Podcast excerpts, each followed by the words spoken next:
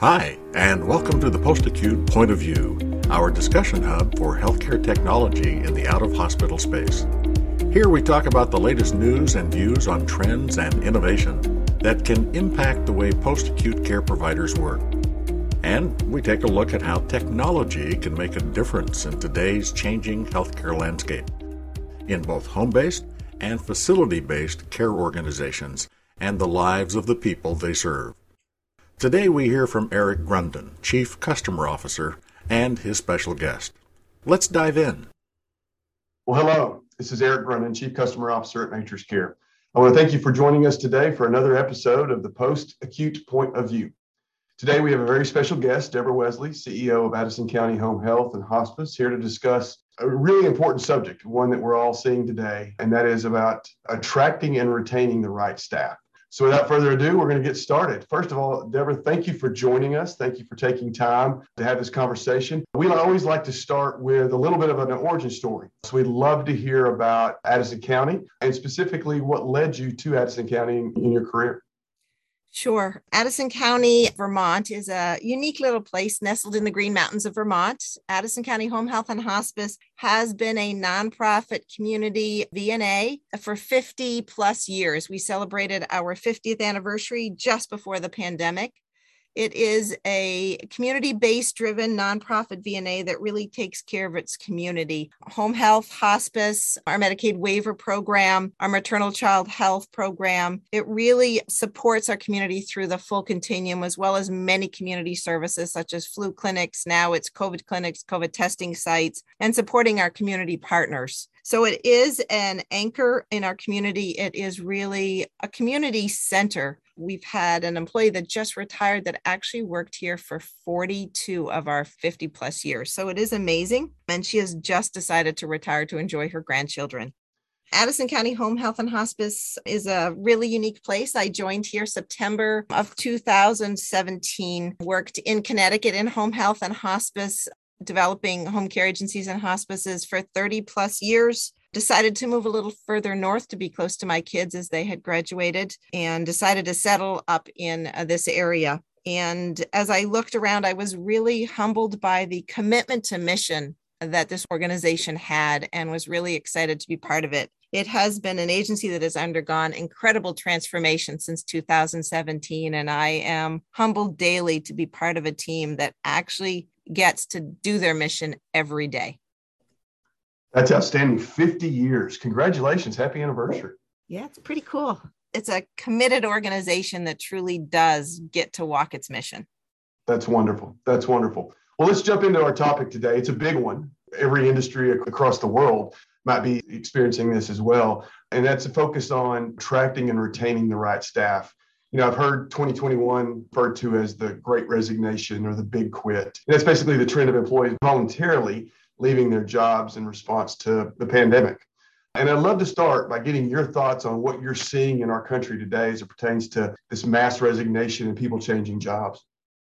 Sure. You know, and we are very fortunate here at Addison County that we've not had witness to similar adventures that has gone on across the country. I mean, I can recall since I've been in nursing, and that is 35 years, that there has been a healthcare shortage, you know, and it's predicted to get worse. The average age of a nurse is in their 50s, and it is not a profession. We've not done a great job of protecting our young and mentoring along, and we are a dying breed, and that is a scary thought right now. I think the pandemic brought it to the light. I think it pushed it out into the front. On top of that, we have fatigue, we have exhaustion, and we have many different opinions about how we should take care of ourselves and our communities. And I think the vaccination stories have caused a lot of challenges as well. And people are just tired of providing healthcare every day. There's childcare problems.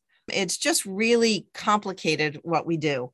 So I think retaining employees is the most important thought process that organizations have to have. We have to keep who we have. We have to take care of our employees, and we have to be able to attract new employees. If we have an organization that is committed to our employees, I believe the rest follows.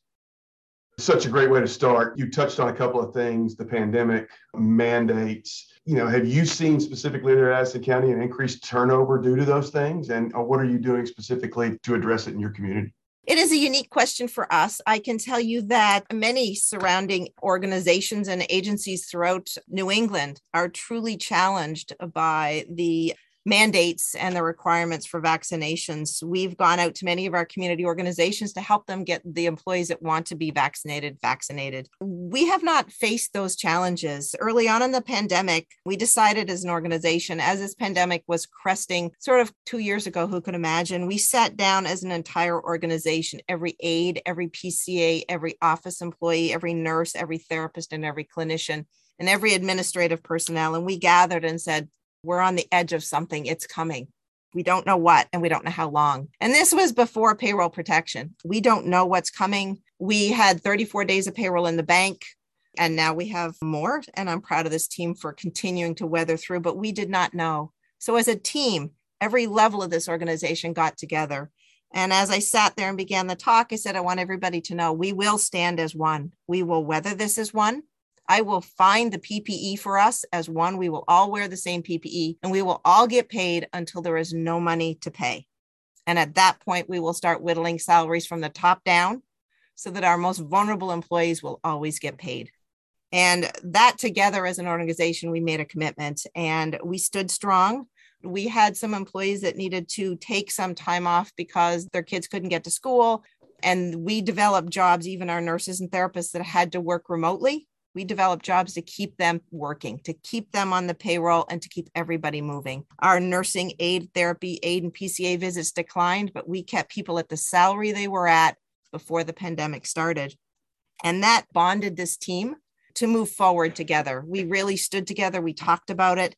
And as we weathered through and changes happened, we made decisions as a team and talked about what was important. So when the vaccines rolled out, we made sure that every single employee here that was frontline, and everybody's considered frontline because we were standing on it together, got vaccinated together. And then we realized that it was so important that we vaccinate and support our community. Our team rolled up their sleeves and began giving vaccines and boosters to homebound patients. At that time, it was vaccines. And they did that because that was part of this mission. So vaccines became a central part of our conversation as something as a mission-minded nonprofit VNA, regardless of your personal view and opinion. And we were really clear, nothing here is personal. Nothing is your personal opinions. Nobody brings their personal views to the table. We all come for the common good. It is our community and our vulnerable patients that are at home. And we had one person due to a serious medical, was unable to be vaccinated. And at this point, they are now complete. So we were at 100% vaccination status. So we didn't have to take that on. And I believe a lot of that had to do with the fact that we made this an early conscious conversation. We continued to have conversations eventually by Zoom and in small groups, but by Zoom about what did we need to do so that every level of the organization sat at that table with what they felt was an equal share. And it's a lot to bring 102 people together and to have a conversation. But we did that through multiple platforms so that everybody felt heard. We entered into the testing phase, and one of the things we had to test each and every employee every week. And what we did was I sat down every week with every employee and participated in their testing with them and took the time to talk about their fears and their anxieties through this pandemic. So when we rolled through to vaccination time, we were all on the same page. We all knew how each other felt, and we decided that we were all going to be vaccinated to support our patients, put our personal opinions aside. So we didn't take those challenges, but we have sister organizations throughout New England that have really suffered tremendous losses. And it has really challenged the mission to be able to care for patients for those organizations. And it is a difficult time, but we put it to our employees as it is their mission to do this. And we were able to move it forward. That's outstanding, Deborah. It's such a refreshing story, a wonderful story, and says so much about the culture. It sounds like your leadership and the team there is building at Addison. Because that's a unique story, very powerful, that I think many can learn from. You talked about the culture, you talked about the commitments, you talked about standing next to your team and ensuring everyone had a job and was going to get paid. I have to assume that leads to great recruiting and people that want to be a part of this organization. Talk to me a little bit about how you're handling recruiting today. It sounds like you're able to keep a lot of staff, so you may not be doing a ton of recruiting, but anything specific or unique that you do to attract the right staff? Absolutely. You know, recruiting has always been a huge challenge. When I arrived, we did have significant vacancies and we had turnover. And sometimes that needs to happen. What we learned is as we really looked at our practices and our efficiencies outside this pandemic and before, what we were doing, everything we did with our systems and our processes, we looked at the parties involved and how did we make it? We integrated all of the pieces. And to step back a bit, we utilized our EHR as a strategic piece of our recruitment plan. We utilized the systems and the processes and the technology and the interoperability. And we saw that as a tremendous piece of how we were going to recruit and retain staff. We wanted to ensure that our staff could feel safe during the pandemic. But prior to that, it was work-life balance. It was not spending hours on the computer. So the systems and the processes and the interoperability we had became critical to recruiting staff. And as we traveled through our staffing patterns, and we really, about a year before the pandemic leveled off, where we didn't have a lot of vacancies. We did have some turnover, and that was great. An example of this, we put an ad out, but it really didn't stay. We had a nurse from our hospice team retire. And that notice was on a Monday. And on Thursday, we had that filled. It was word of mouth of our employees that filled the positions. And this person had been waiting for a vacancy. And that excited me. It was our staff that are excited about what they do and how we support them and offer that work-life balance and empower them to do their job and give them the tools to do it and to be able to have that balance in their life and to know that their leaders will walk alongside them with this and support them. Yeah, that's outstanding. I think we touched on you recruiting staff and what you're building and how quickly you were able to get some staff filled. What do you look for when you're hiring? It sounds like you have a great culture that you've built up over time that seems like everyone seems to be leaning forward into that. So what are the personality traits or the characteristics that you're looking for to bring someone into the organization? You know, I think initially when I came here, what we were looking for was, you know, it wasn't necessary people that were willing to agree and just go with the flow. We were looking for those that were willing to be open to change and challenge. As we took on our EHR and it evolved, our staff are front and center about making decisions about the technology. They're front and center about participating in beta trials. We want people willing to step outside their comfort zone. Those people, if everybody agreed with me, I'd be bored. So when we really looked at this evolution, we looked at those people that were willing to stake their claim. Nothing is more wonderful than a staff meeting when we have a lot of different inputs and opinions. So people that are willing to state, not complain. Complaining doesn't work. It's stating their needs and stating what is best for the mission. Not what's best for themselves, but best for our mission. There is that balance. And HR and I really talk about the fact that we no longer recruit. Our team recruits. As I had said, we had a vacancy come up and that was officially posted on a Monday. We had interviewed and hired on Thursday. So it was the team that went out. They are looking for people who want to work with them. And on a daily basis, they talk about what it's like to work here. And we encourage people to come and shadow. So we do not have a single clinical vacancy at this time. We always can use per diems, but we have no permanent positions that are open and have a waiting list for that. So it's kind of unique. That is very unique in today's world and outstanding. Let's switch gears a little bit. You've touched on a few of these topics, work-life balance and others. You know, when we talk about retaining employees, it sounds like you have a great staff. Have there been new programs or have you had to do things differently in light of the pandemic, in light of the market that we're in to retain employees? Yeah, you know, we are always looking for new opportunities. Our therapy department has had some retires and some turnovers, and we've expanded to do some outpatient physical and occupational speech therapy. So we've looked to increase that team, and we've been able to do that successfully. And that's one of the things is having these exciting new things and encouraging people to join and be part of that. And literally, you know, what are we going to do? I give them a blank piece of paper. What are we going to do? How are we going to do this?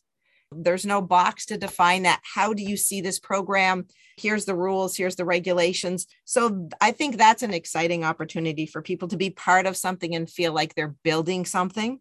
We make sure that as our EHR continues to evolve, and it is always on cutting edge of trying to be the most innovative and trying to be as interoperable as possible, we encourage our staff to participate in trials, to participate in building of programs, voice to text. We had people testing it all over the place to see if they were comfortable with it, developing individualized care plans, a lot of different things within the system they've participated in. And it gives them a belonging and a connection. They've built it. They feel as if they own a piece of it. and having a stake in that really retain people and help them stay connected. Outstanding. You know, I was reading a recent study by Ernst & Young, and they talk about 54% of workers in this market that we're currently in are leaving their jobs because their boss wasn't empathetic to the struggles either that they were having at work. And 49% even said that their employers were unsympathetic to their personal lives. You know, we work in an industry that really requires empathy and sympathy in what you do every day and the post-acute providers. Do you feel like you're doing enough to show employees that same empathy and sympathy that you require that they show of patients? I really think that we do here. I think that is a very significant culture shift. And I'll be honest, we did not always have that here. We weren't always engaged, but it is a very important part of our leadership team. We care about each other. We care about our employees. I strategically did not place my office off into an administrative aisle. My office is burrowed down deep into the clinical side of our office with my door always open. And there isn't a day that there's an aide, a PCA, an RN that stops by that may just want to have a conversation. Through the pandemic, there were a lot of stressors that our staff faced and personal stressors as well as work stressors. And it's important to be there. I can't solve people's problems, and that's really not my role, but to empower people and to listen. And sometimes having another set of ears or being available to help strategize. And our leadership team has been there.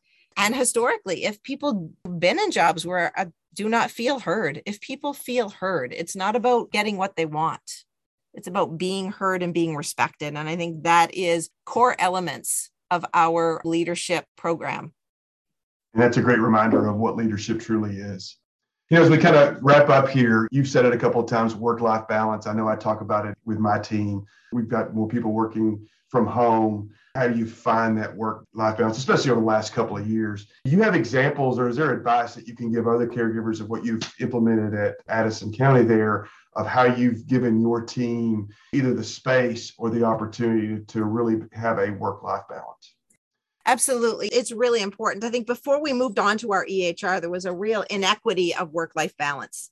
There was just so much redundancy of paperwork. People were so far behind, they would go on forever.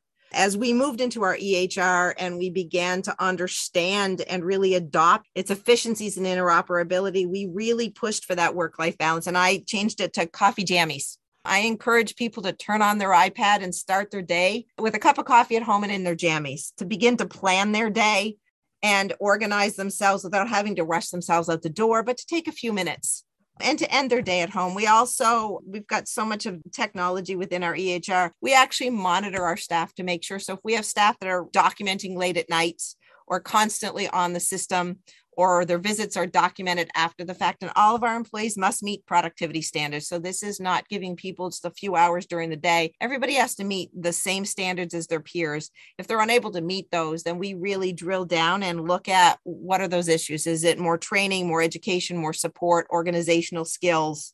We really try to offer all of those. And then we work with people to ensure that when their day is done, their day is done. We have a lot of methods of communication on our iPad. We have secure texting, we have email, we have methods of communicating through our EHR. And we encourage people at the end of the day, you're not on call, you turn it off. If I need to find you, I know how to reach you. But we do not do that. We don't encourage messages being sent regarding patients or any care after 5 o'clock or before 8 o'clock. And we really put limits on how much we send even to each other during the day because we want to reduce that fatigue. And we really encourage that balance with everyone. That's outstanding. I think I am immediately going to implement coffee jammies within my division here at MatrixCare. I love that so much. Well, Deborah, I have thoroughly enjoyed our conversation. I commend you and the rest of the team at Addison County for all that you're doing in your community and the leadership that you've shown and the culture that you're building there. And I thank you for spending a few minutes with us today sharing that. And with that, I want to thank everyone for joining us for another episode of the Post-Acute Point of View. Again, we had a great topic today with attracting and retaining staff. Very special thank you to Deborah for sharing your insight and being with us today. So with that, I would like to thank you and wish you all a great day. That concludes the latest episode of the Post-Acute Point of View from MatrixCare. We have a lot of guests and topics coming up that you won't want to miss, so be sure to subscribe. If you've enjoyed today's podcast, and if you have a topic you'd like us to discuss, leave us a review. To learn more about MatrixCare and our solutions and services, visit MatrixCare.com. You can also follow us on LinkedIn, Twitter, and Facebook. Thank you for listening. Be well, and we'll see you next time.